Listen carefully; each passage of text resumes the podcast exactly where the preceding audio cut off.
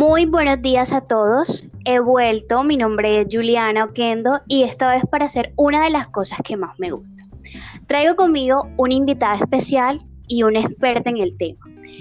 Ellas son María Arciniega y por otro lado una voz conocida por todos los oyentes, Natalia Páez. En el día de hoy nos acompañarán para continuar hablando sobre los elementos del modelo de Posner en Charlemos con expertos. Natalia, bienvenida. ¿Lista para este nuevo episodio? Por supuesto que sí. Para mí es un placer estar nuevamente aquí. Cuando quieras empezamos. Claro que sí, Natalia. María, bienvenida a este espacio. ¿Ansiosa por compartir tus conocimientos? Sí, Juliana, tienes toda la razón. Este que me hablo es uno de los modelos que más me gusta. Bueno, chicas, empecemos con el primer elemento, el de la red de vigilancia. Basándome en el autor Carranza, en el 2001, él nos afirma que es la primera en madurar, siendo esta red predominante durante los primeros meses de vida.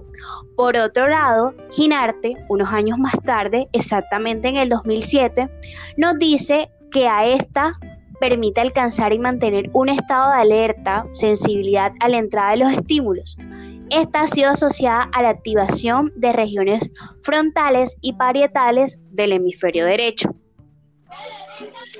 Chicas, ¿y saben que este elemento también es llamado alerta a la red de vigilancia?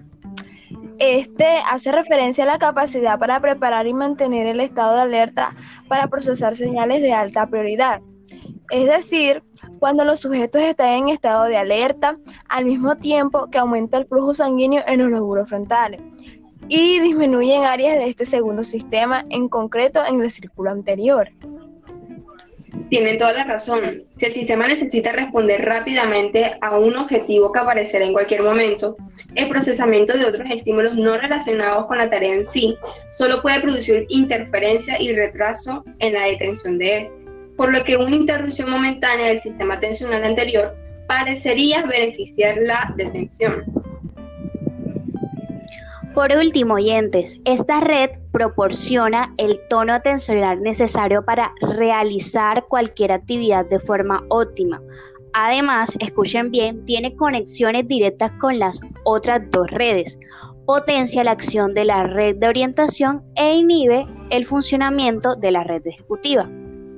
Ahora bien, hablemos de la red posterior, que es la encargada de orientar la atención hacia la localización visual donde están situados los posibles estímulos objetivos. Esta es responsable de la detención de señales para el proceso consciente. O sea, Natalia, que según lo que dices, esta es la red de orientación de la atención hacia un lugar en el espacio donde aparece un estímulo potencialmente revelante. Bien, porque posee propiedades únicas, es novedoso o porque aparece de una manera óptima en la esencia visual. Así es, Isabel. También parece estar relacionada con la orientación de los sistemas atencionales en memoria, más en concreto con la exploración de imágenes recuperadas de la memoria. Chicas, ¿les parece que para concluir hablemos de la red anterior? Por supuesto que sí. Totalmente de acuerdo con ustedes. Estas se encuentran en las zonas anteriores y adyacentes al giro singular, situado en el lóbulo frontal. Esta red es denominada red ejecutiva.